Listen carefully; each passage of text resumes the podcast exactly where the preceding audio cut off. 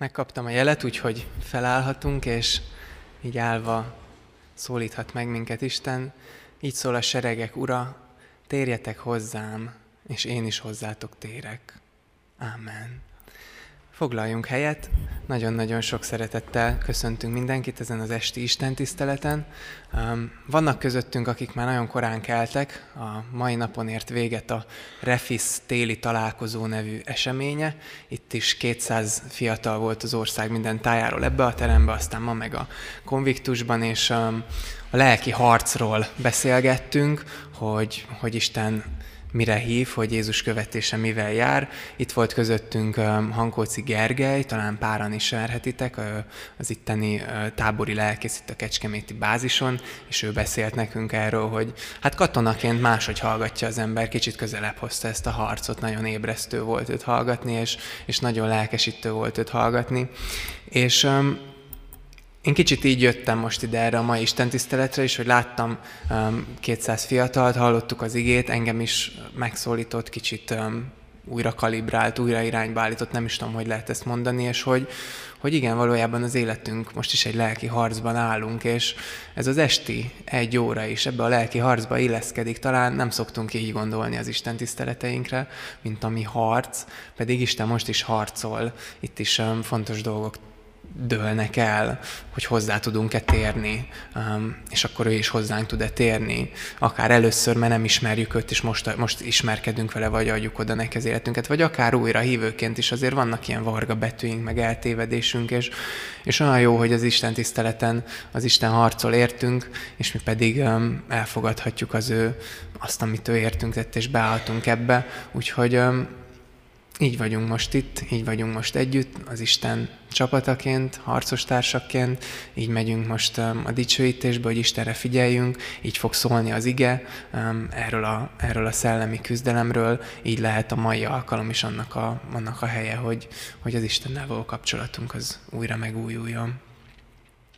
Mielőtt énekelnénk, köszöntsük egymást a szokott módon, oda lehet fordulni előre-hátra, és köszönteni azt, akit még nem köszöntöttünk. Valakin van narancsárga vagy sárga karszalag, akkor ő részt vett a Refisen, tőle meg lehet kérdezni, hogy milyen volt, hogy érezte magát. Köszöntsük így egymást, és aztán menjünk énekkel Isten elé.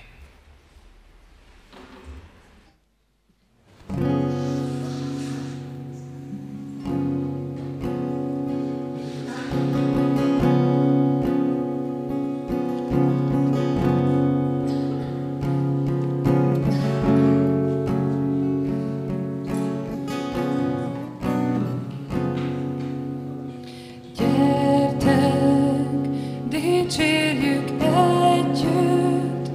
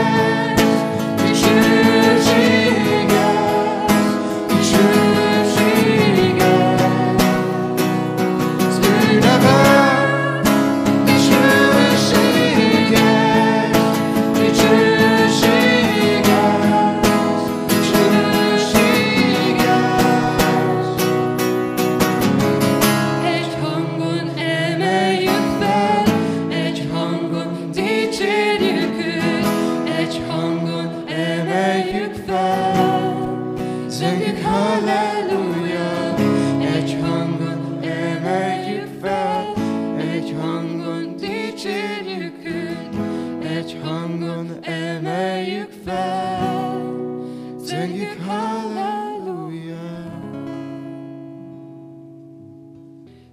Könyörögjünk az Istennek, szent lelkének, bocsássa ki magas mennyből fénylő világát. Vigye el mi szívünknek minden homályát, hogy érthessük Istenünknek mindenben akaratját. Vedd el a mi szívünknek hitetlenségét, világosítsd meg elménknek nagy sötétségét.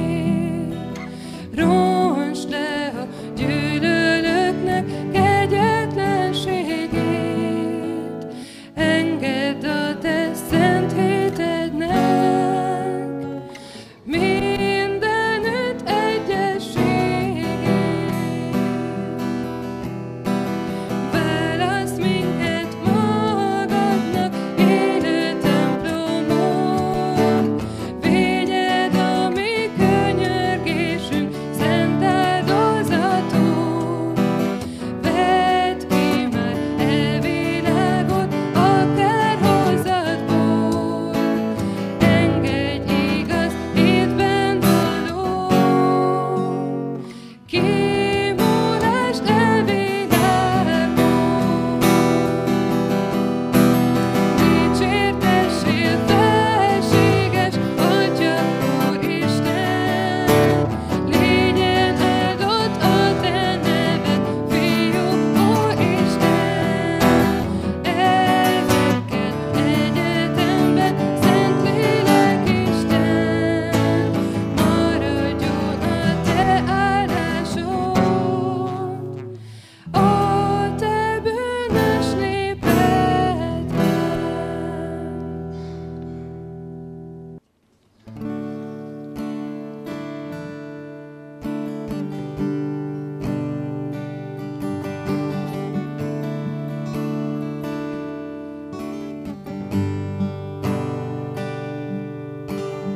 Itt vagyok most, jó Uram, hozzád szálltam.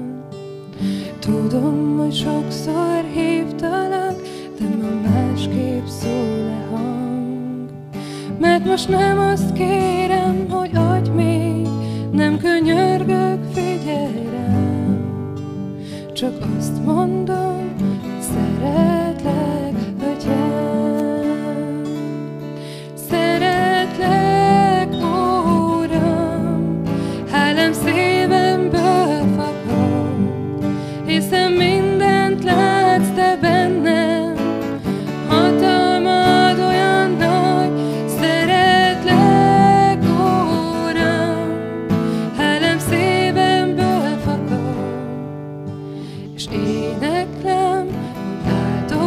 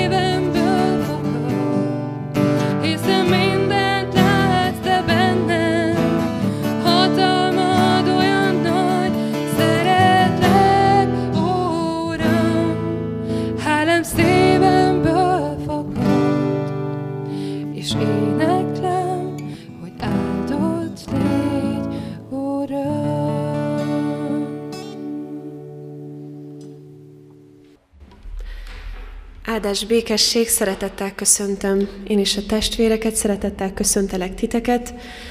A mai kert Isten tiszteleten tovább folytatjuk a Római Levél tanulmányozását, és ebből próbáljuk most is megérteni, meghallani Isten hozzánk szóló üzenetét.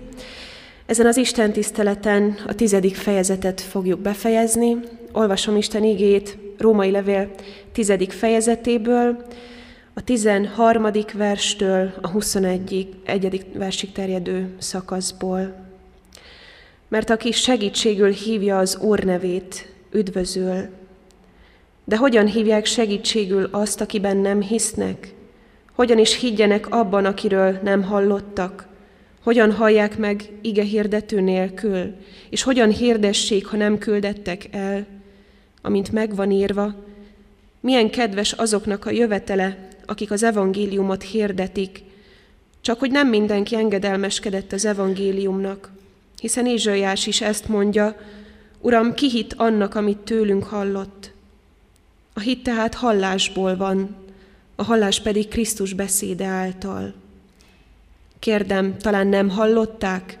Sőt, nagyon is. Az egész földre elhatott az ő hangjuk, és a földkerekség széléig az ő beszédük. De tovább kérdem, Izrael talán nem értette meg? Először Mózes mondja, egy olyan néppel teszlek féltékennyé, amely nem az én népem, értetlen néppel haragítlak meg titeket. Ézsaiás pedig nyíltan ki is mondja, megtaláltak azok, akik nem kerestek, megjelentem azoknak, akik nem kérdezősködtek utánam. Izraelről viszont így szól, egész nap kitártam karjaimat az engedetlen és ellenszegülő nép felé. Csendesedjünk el és imádkozzunk.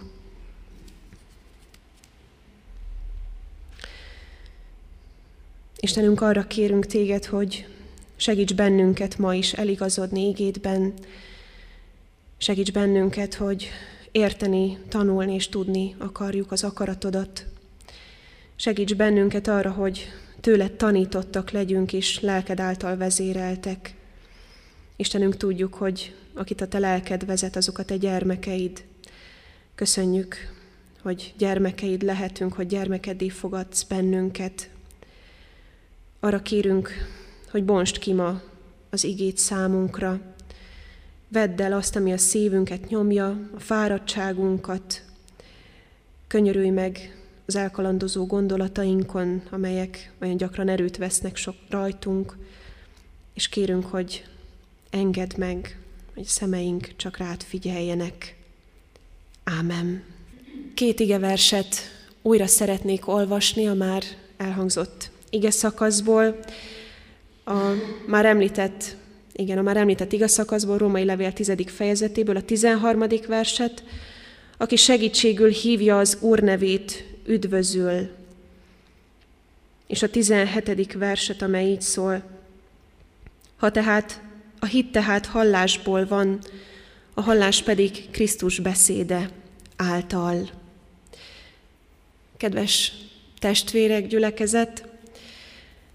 Ugye ezen az istentiszteleten is tovább haladunk a Római Levél tanulmányozásában, és most ebből a néhány igeversből próbáljunk meg értelmezni Isten üzenetét.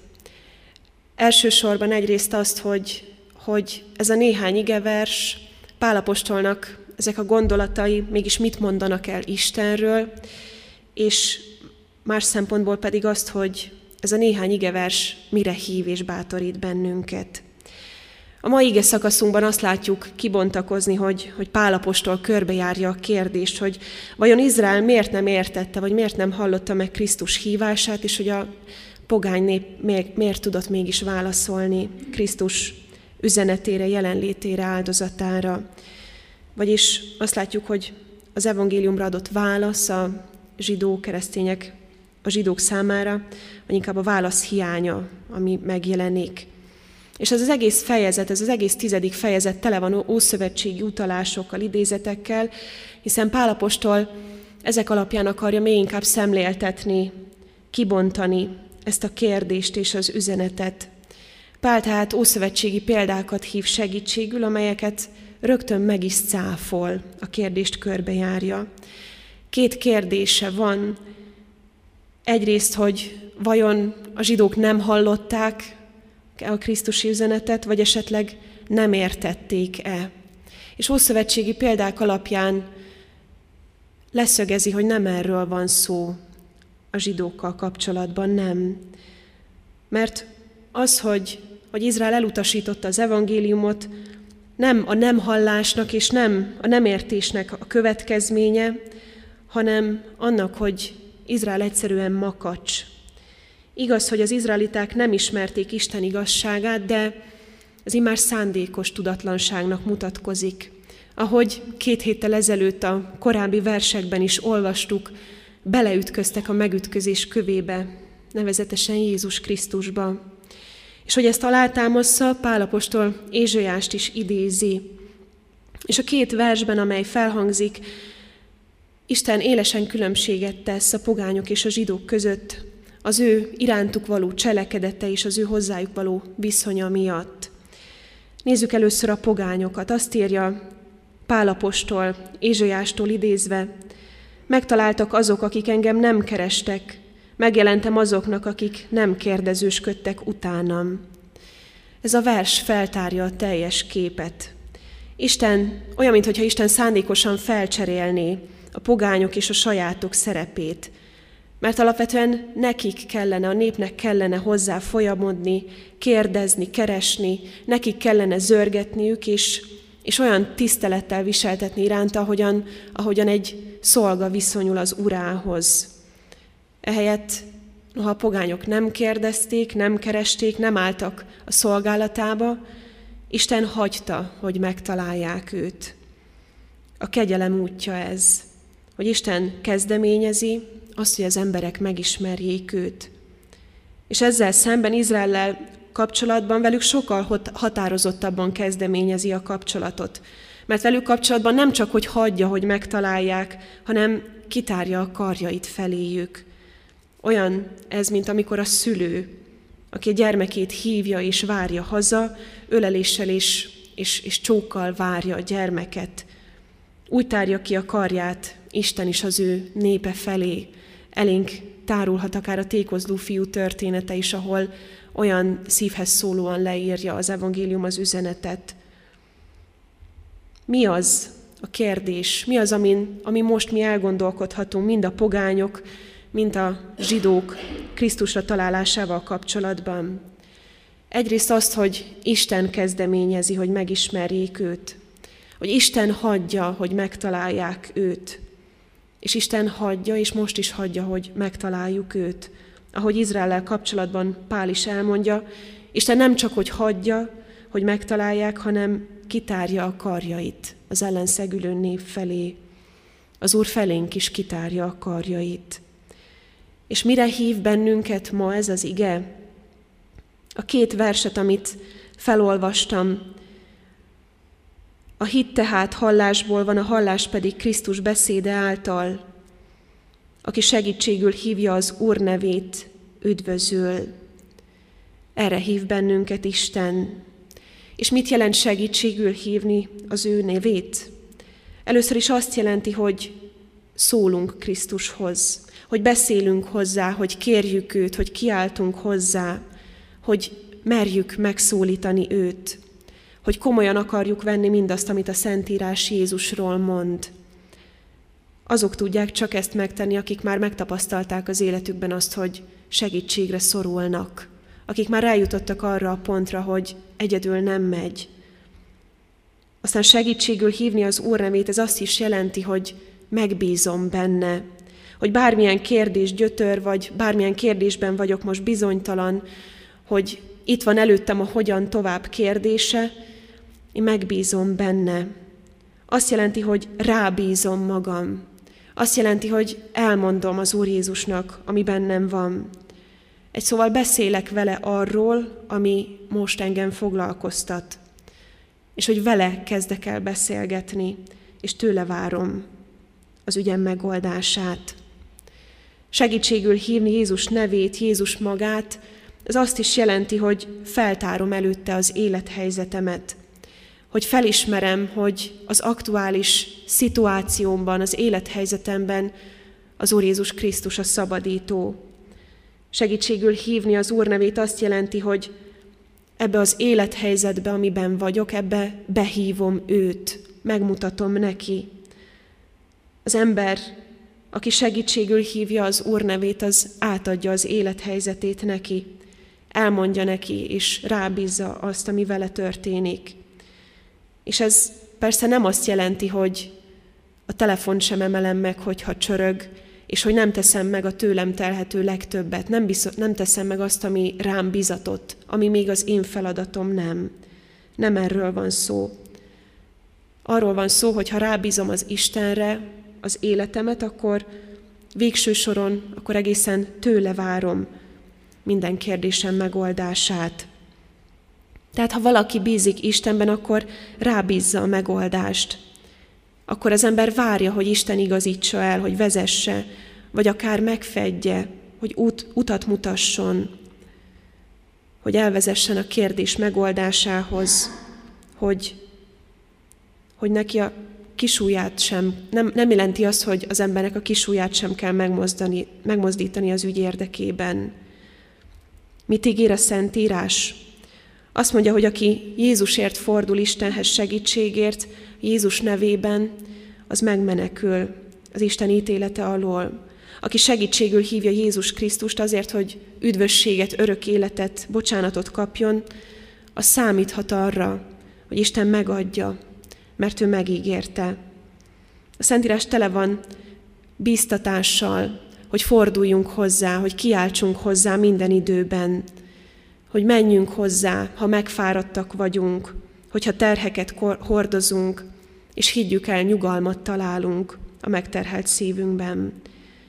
És olyan nehéz megérteni így, hogy Izrael vezetőinek és a népnek miért nem kellett az, amit Jézus fölajánlott, amikor elmondta, hogy gyertek hozzám, és más lesz az életetek, és nyugalmat találtok nálam a lelketekben.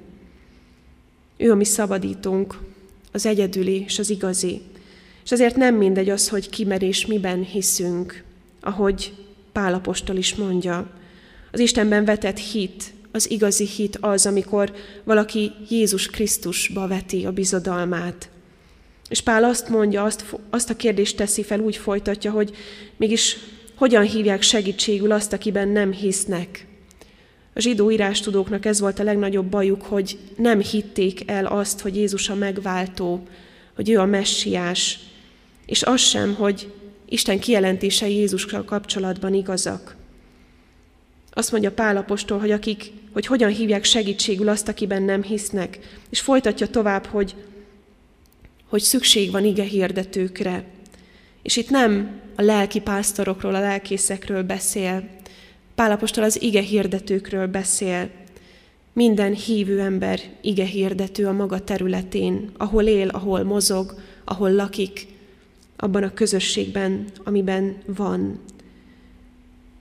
És így Pál folytatja, hogy a hit hallásból van, a hallás pedig Isten igéje, Krisztus beszéde által. Mit jelent akkor hinni igazán pontosan? Úgy hinni, hogy abból magam és mások számára sokfajta gyümölcs származik, hogy gyümölcsöt teremjek. Hinni azt jelenti, hogy ha megértettem, hogy mi az Isten akarata, akkor annyira komolyan veszem, hogy elkezdem azt cselekedni. A mi gondolkodásunkban itt Európában, ha arról beszélünk, hogy hiszek valamiben, akkor ez egy passzív állapotot jelent. Hiszek valamiben, passzív maradok. Viszont a bibliai gondolkodásban és a keleti gondolkodásban az emberek életében ez úgy jelent meg, hogy a hittel társult a cselekedet. Amit hiszek, azt komolyan veszem, amit hiszek, azt elkezdem cselekedni. Ha hiszek, akkor elkezdem úgy csinálni. És ők ezt úgy gondolták, hogy ott, akkor is, amit teszek, azt Istenért teszem. Milyen tehát a biblikus hit, az Istenbe vetett hit? Az, hogy hallom Isten üzenetét, olvasom azt, elhiszem, és ráállok. 3 szó. Elhiszem, megértem, és megteszem. Az Istenbe vetett hitnek valójában ez az egyedüli célja és az alapja, hogy az ember felismerje és megtegye azt, amit Isten jónak és kedvesnek lát. Hogy az ember megtegye azt, amit Isten akar, amit Isten tervez, mindazt, ami az Isten dicsőségére van. A hívő életünk lényege ez, hogy cselekedjük az ő akaratát. Ámen. Imádkozzunk. Köszönjük Istenünk, hogy a Te igéd igazság. Köszönjük Istenünk, hogy szembe találhatjuk magunk a Te szavaddal. Köszönjük Istenünk, hogy magunkra ismerhetünk ebben a tükörben. És Istenünk, köszönjük azt a nagy-nagy szeretetet, amivel most is körülölelsz bennünket. Köszönjük, hogy annyira szerettél minket, hogy önmagadat odaadtad. Köszönjük Istenünk, hogy aki hisz Te benned, az nem vész el, annak üdvössége van, örök élete. És azt is köszönjük Istenünk, hogy a benned való hit az hallásból van, a hallás pedig a Te beszéded által. Hálásak vagyunk, Urunk, hogy szólsz hozzánk, és hogy utat mutatsz nekünk. Istenünk, kérünk, segíts, hogy ezt meg tudjuk becsülni, és kérünk Téged, hogy újra és újra zörgess és szólíts meg a Te igéd által. Hálásak vagyunk, hogy adsz erőt megérteni és megcselekedni mindazt, amit megértettünk, és kérünk, bátorítsd a mi sokszor félő, remegő, gyenge szívünket, hogy hadd tudjunk még jobban, még inkább egészen is újra Te benned bízni, Istenünk. Az Úr Jézusért kérünk, aki így tanított imádkozni. Mi Atyánk, aki a mennyekben vagy, szenteltessék meg a Te neved, jöjjön el a Te országod, legyen meg a Te akaratod, amint a mennyben, úgy a földön is. Mindennapi kenyerünket add meg nékünk ma, és bocsáss meg vétkeinket, miképpen mi is megbocsátunk az ellenünk vétkezőknek. És ne vigy minket kísértésbe, de szabadíts meg a gonosztól, mert Tiéd az ország, a hatalom és a dicsőség mindörökké. Ámen. Folytassuk énekelve Isten tiszteletünket. Két olyan éneket fogunk most énekelni, ami a hitről szól, és arról, hogy Isten hogyan van közöttünk, hogy Isten hogyan lép oda hozzánk, és hogy ha mi ezt észrevesszük, hogy ő a lelke által itt van jelen, akkor ebben a hitben élhetünk, és hogy ebben mennyi erő és mennyi jó dolog van. És arra bátorítok mindenkit, hogy énekeljünk együtt, hogy dicsőítsük így együtt Istent, és így is köszönjük meg neki ezt.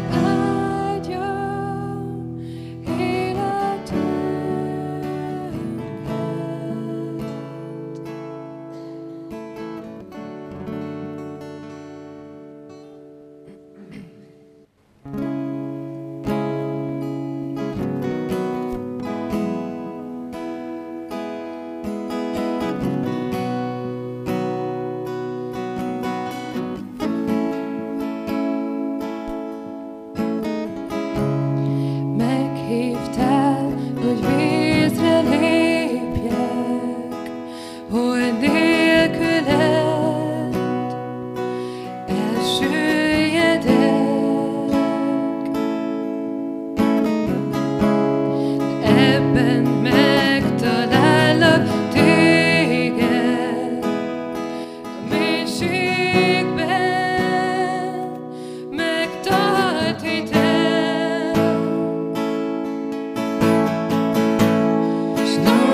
neved hívom én.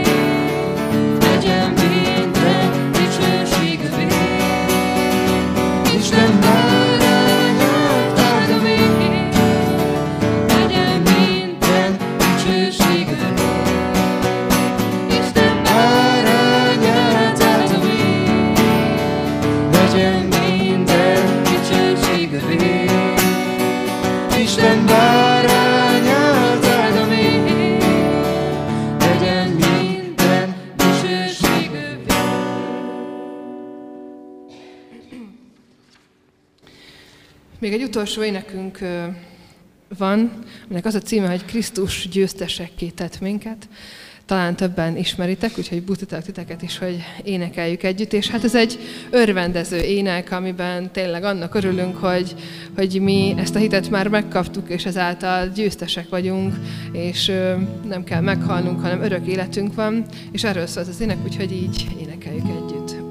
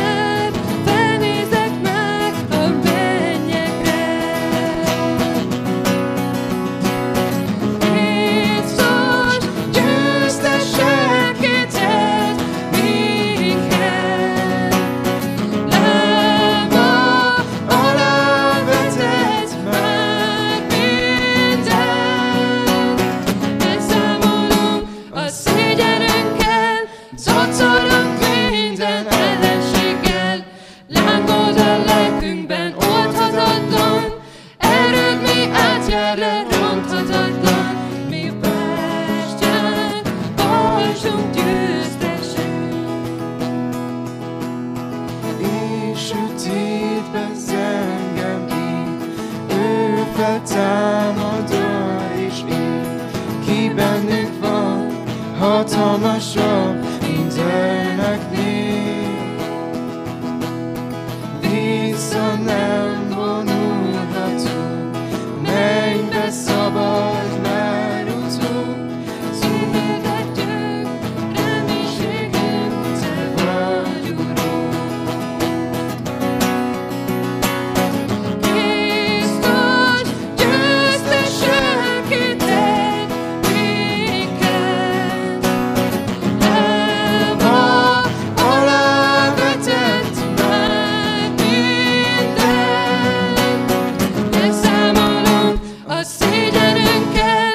Szacorunk minden ellenséggel, a lángod a lelkünkben oldhatatlan, erőd mi átverel oldhatatlan, mi Pástán voltunk győztesünk.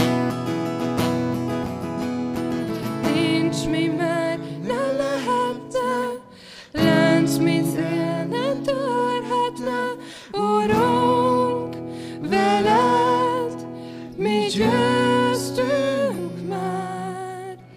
Szívünket meghódító, minden így elosztató, Urunk, veled mi győztünk már.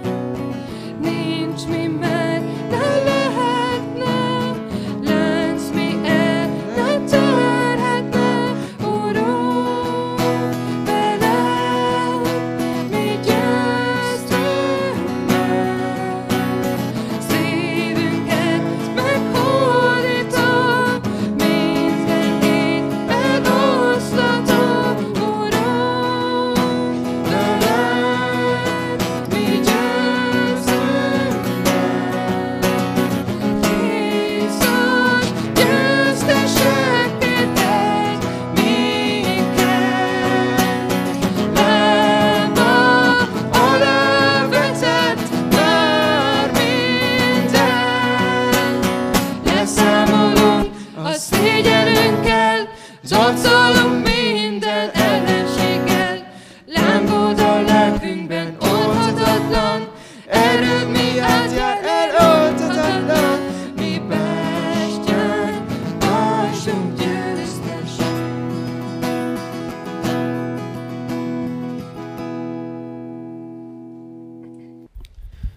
Az Isten tisztelettünk végén a hirdetéseket mondom el röviden, az ifjúság híreivel kezdem. Minden héten van ifi. Csütörtökön az 5-esektől felfele korosztály, tehát 11-től plusz, de egészen jöhetnek végzősök is, meg idősebbek is. Pénteken pedig a 9-től felfele, tehát ez egy 14 pluszos ifi, pénteken 6-tól, csütörtökön 4-től. Várunk mindenkit, lehet jönni, hívogatni, imádkozni érte. Az ifinek vannak extra programjai is, ebből 2 van most a következő időszakban.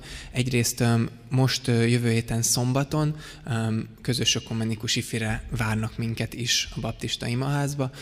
Itt együtt találkozik a különböző felekezet ifi csoportja. Ez is egy nyitott alkalom, tehát lehet akár újakat is hívni, meg talán nekünk is egy jó tapasztalat mindig azt megélni, hogy nem csak reformátusok vagyunk, itt Kecskeméten se, a mennybe se, csak így leszünk, és hogy jó egymással találkozni, egymástól épülni. A másik pedig, hogy karzat lesz majd, ez pedig egy hétre rá szombaton itt, este 5-kor, nem itt, hanem a gyülekezeti központban. És a nyári táborok lesznek még kivetítve, mert hogy több mindenre is már megnyílt a regisztráció az ifi táborunkra, ahova az ifiseket várjuk Pilis Marótra, egy fantasztikus helyre a Dunakanyarba, hogy egy hetet töltsünk el Ablakok címen, a bibliai történeteken keresztül fogunk ránézni magunkra, hogy hogyan lát minket Isten, mint hívő, mint férfi, mint nő, mint mások által, erősségeink, gyengeségeink, sok-sok téma lesz. Július 18-án ez a napra megyünk közösen, és aztán pedig a többgenerációs tábor van, és itt átadom a szót Henninek, aki az alfát és a többgenerációs tábort fogja még röviden hirdetni. Valóban a többgenerációs táborra szeretnék egy pár szót szólni, mert ma nyílt meg a lehetőség arra, hogy lehet regisztrálni rá, és aki már volt, az tudja, hogy mennyire jó, aki pedig nem, az biztosan szeretné megtapasztalni. Úgyhogy ha még így nem tudjuk pontosan, hogy mi is történik egy ilyen táborban, akkor készítettünk egy ilyen kis füzetet, amiben minden legfontosabb információ benne van. Például olyanok, hogy mi mennyibe kerül, hogy milyen programokon vehetünk részt, és ami a legfontosabb, hogy eddig a délelőtti foglalkozások általában így bizonyos csoportok mentén voltak, hogy mondjuk női kör vagy családos kör. Idén ezt megváltoztattuk, és most a fő témánkat bontjuk ki ilyen tematikus csoportokban, ahol másféle módszerekkel dolgozunk. Az egész tábornak pedig a témája közösség Krisztussal, az úrvacsora szemszögéből, és lesz zenei műhely, fiataloknak külön műhely, bibliaiskola, kreatív bibliatanulmányozás, apologetika és nagyon sok jó lehetőség, úgyhogy mindenkit búzítok arra, hogy nézze meg, és jöjjön el ebbe a táborba. Vannak ilyen füzetek, de minden megtalálható az interneten, úgyhogy védjük a fákat, és aki tehet, inkább töltse le, és nézze meg otthon, a telefonján, és hasonlók, és lehet regisztrálni online. És az alfával kapcsolatban pedig először nézzünk meg egy videót, és utána pedig a Fodi fog róla beszélni igazából.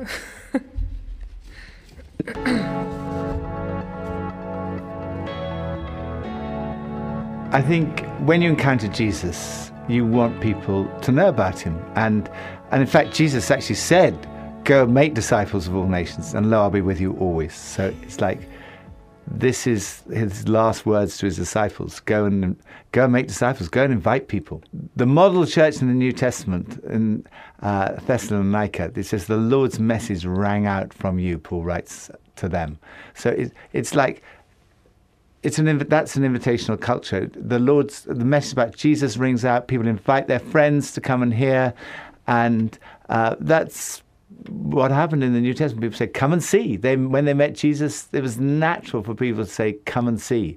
Churches should grow by new people coming to faith in Jesus. That's how, and through babies being born to the family. That's another good way to grow, but not by transfer from another church. If it's just transfer from another church, we're just shuffling Christians between churches. The kingdom of God is not advancing. So there's no point in setting up a church and saying, let's make it the best show in town. Because if you do that and you just attract people from other churches, somebody else is going to set up another church in due course that's better, and they'll transfer away. Those who live by the sword die by the sword. If you live by church transfer, you'll die by church transfer. If you live by people coming to faith, new growth, new people, then the kingdom is advancing, and hopefully we try to have a big front door, new people coming in, mainly through Alpha, and a big back door going out through church planting. But we don't want people to come from other churches, because our aim is to see God's kingdom advance, and that's actually contrary to our aim. If they leave another church, that's damaging to our vision. Some people say, oh, well, you know, we're all about unity. But if you make unity your aim, then you'll never be united. You'll always be arguing about things.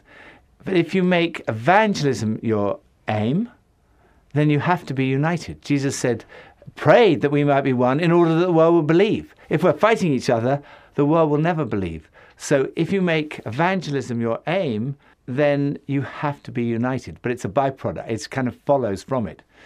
If you make renewal your aim, you'll be renewed and renewed and renewed and renewed, but eventually you'll go mad or die from being renewed. Whereas if you make evangelism your aim, you need the Holy Spirit. Jesus quoted from Isaiah, the Spirit of the Lord is upon me because he's anointed me to preach good news. You can't preach good news without the Holy Spirit, so you need to be renewed in order to go out. But you've got to have the water flowing in and out. If you just have the water flowing in, you'll drown. If you just have it flowing out, you'll dry up. But you need the Holy Spirit in order to go out. So if you make evangelism the aim, you'll have both unity and renewal.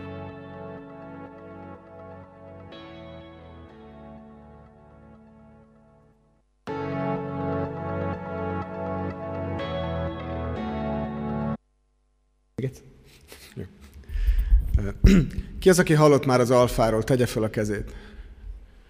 Jó, ellenpróba. Ki az, aki nem hallott még róla? Tegye fel a kezét. Ti hol voltatok az előbb? Beugratós kérdés volt. Most ért véget egy alfa sorozat a gyülekezetünkbe. Sokadik, nem tudom, hanyadik, negyedik, ötödik, hatodik. Próbálgatjuk egy ideje, egy pár éve elkezdtük, mert megértettük, hogy ki kell mennünk a falak közül. A templomból ki kell jutni az evangéliumnak. Ha az emberek nem jönnek be az evangéliumért a templomba, akkor kénytelenek vagyunk engedelmeskedni annak, amit Jézus mondott, és kivinni az evangéliumot a templomból. Mert hogy ő nem azt mondta, hogy hívjatok, hanem azt, hogy menjetek. Jézus nem azt mondta, hogy hívjatok, persze hívni is szabad, hanem azt, hogy menjetek. Tehát ahhoz, hogy hívni tudjunk, először ki kell mennünk. A következő alfa sorozatunk 3. hó 10-én fog kezdődni, De mielőtt erre rátérnék, az előzőnek hát ahogy bennem amilyen lenyomatot bennem hagyott, azt elmondom nektek. Ott voltunk 10-11 héten keresztül, jó néhányan voltak köztünk, kb. 30-an voltunk, jó néhányan voltak köztünk, akik úgy jöttek, hogy egyébként templomba nem járnak. Volt is, aki mondta, hogy hát, hogyha ez olyanoknak való ez az alfa sorozat, akik egyébként nem hisznek, akkor jó helyen vagyok. Nem hitt az elején, a végén azt mondta, hogy most már kezdi kapizsgálni a dolgot, és továbbra is érdekli. És csatlakozott egy férfi közösséghez, ahol hetente találkozunk és beszélgetünk hitről, magunkról, a saját utunkról, arról, ahogyan próbálunk Krisztus követésében járni. 2 ilyen férfi is volt, 2 fiatal srác, akik csatlakoztak egy ilyen férfi körhöz. Múlt csütörtökön már ott voltak, nagyon jó volt. De volt köztünk olyan is, aki újjászületett. Volt köztünk olyan is, aki egy néhány héttel korábban született újjá, és keresett egy helyet, ahol megalapozódhat az ő hite, hogy erősen tudjon járni, megmaradni, követni Jézust, akit annyira megszeretett. Nagyon érdekes társaság volt együtt. Voltak hétpróbás hívők is közöttünk. Tehát tényleg nagyon sokfélék voltunk. Az volt a közös bennünk, hogy odaültünk az asztal köré, és beszélgettünk, mint ember az emberrel. Megnéztünk, hát ehhez kicsit hasonló videókat, abban mindig volt egy témafölvetés, és utána arról beszélgettünk egy forró csoki mellett.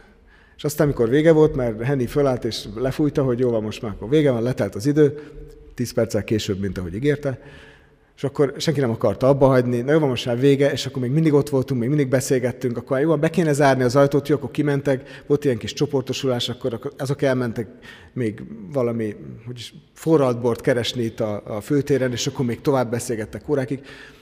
Ezt csak például mondom, hogy nem egy olyan helyet kell egy alfába elképzelni, ahova így bejössz, és akkor töltik a fejedbe a tudást, hanem ami benned van, azt szólítja meg Isten, és azzal tudsz dolgozni. Ez olyan hely, ahova el lehet hívni azt is, legfőképpen azt lehet oda elhívni, aki egyébként nem jár templomba. Például a kollégádat, akivel a büfébe együtt kávéztok, meg ropisztok, nem tudom, a cégnél, ahol dolgozol. Vagy a szomszédodat, akivel mindig köszöntök egymásnak, néha kölcsönkéritek a talicskát meg a fűnyirót, de egyébként többet nem beszéltek. Most van itt a lehetőség. Azt mondja Jézus magáról, hogy én vagyok a szőlőtő. Szétnézek, egy kertész biztos van közöttünk, rá sem merek nézni. Csak kicsit félve mondom, én még szőlőtőt teremni nem láttam, megmondom őszintén. Látott már valaki szőlőtőt teremni? Ez ilyen kérges, ilyen vastag, öreg ágak, csak egy ilyen kis görcs szinte a föld felszínén, így nőnek ki belőle valamik, de ott sose nő fürt rajta. Azon nincsen gyümölcs. Csak a szőlőveszőkön van. És Jézus azt mondta magáról, hogy én vagyok a szőlőtő. Ezzel mit mondott? Én rajtam gyümölcsöt soha ne keressetek. Nem én fogok teremni. Ti fogtok teremni. Jézus azt akarja, hogy mi legyünk a szőlőtő, aki benyúlik a világba, és rajtunk jelenjenek meg ezek a gyümölcsök. Tehát nekünk lehet elmennünk. Hogyan lehet ezt megcsinálni? Aki már hallotta egy fél évvel ezelőtt, az most, nem tudom, SMS-ezhet, vagy mindegy. Vannak ilyen kis papírok kirakva itt kívül. Legelsősorban arra biztatlak, hogy ebből vigyetek. Van itt a 3 csík, és 3 szám. 1-es, 2-es, 3-as. Ez arra való, hogy amikor viszel egy ilyet magaddal, és este az ágyad szélére leülsz, és azon gondolkodsz, hogy oké, szeretnék gyümölcsöt teremni, kit hívhatnék el, kihez mehetnék el? Szomszéd, barát, iskolatárs, régen látott cimbora, a srác, aki a múltkor rám írt, meg gimnázium óta nem találkoztunk. Ki lenne az, akit megszólíthatnál, hogy jöjjön el? Egy vacsorára beszélgetéssel. Írd föl magadnak. Még egyet. És ezért a 3 emberért imádkozzál, mielőtt nekik szólnál. Imádkozzál, és majd figyelj, ahogyan Isten úgy alakítja a dolgokat, jön egy e-mail, találkozol valakivel, összeintegettek az autóban, akkor kikeresed a számát, mégiscsak fölhívod. Tehát ahogy majd a Szentlélek hozza eléd, azt az embert hívd meg, és legyél bátor, szólítsd meg. És mondd azt neki nyugodtan, ha így van, hogy még én sem voltam ilyen alfán, de azt mondták, hogy ez nagyon jó lesz, én tök kíváncsi vagyok rá, eljössz velem, menjünk már el együtt. És akkor lehet, hogy el fog veled jönni. Mi vagyunk a szőlőveszők, a gyümölcsnek rajtunk kell megteremnie. Ha mi nem megyünk, akkor senki nem fog oda menni ezekhez az emberekhez. Itt a lehetőség, az alfát megszervezzük, nagyon jó lesz, komolyan mondom, nagyon jó lesz, Ha elhívod az első beszélgetős vacsorára, nézze meg veled, aztán ha gondolja, akkor jöjjön legközelebb is, ha nem gondolja, akkor ne jöjjön, szabad. Egy vacsora beszélgetéssel, erre kell meghívni. Kint találjátok az asztalon a kis ima emlékeztetőket, ha fölírtátok, akkor rakjátok be a telefontok hátuljába, vagy a Bibliába. Lényeg az, hogy minden nap bukjatok keresztül rajta, olyan helyen legyen, hogy észrevedd és imádkozz. Meg még sok ilyen alfás papírokat láttok kin, jelentkezési lap, meghívó. Ezeket most nem mondom, majd megnézitek magatoknak. Ott van kin az asztalon. Ha egy dolgot kell kiemelni a hirdetésből és ebből a hirdetésből, akkor ezt az áldás meg fogja tenni. Úgyhogy fennállva fogadjuk Isten áldását. Ezt mondja, ti azonban választott nemzet, királyi papság, szent nemzetség vagytok, Isten tulajdonba vett népe, akiket arra hívott el, hogy az ő csodálatos tetteit hirdessétek, ti, akiket a sötétségből az ő csodálatos világosságára hívott elő. Ámen. Áldás békesség, további szép hétvégét!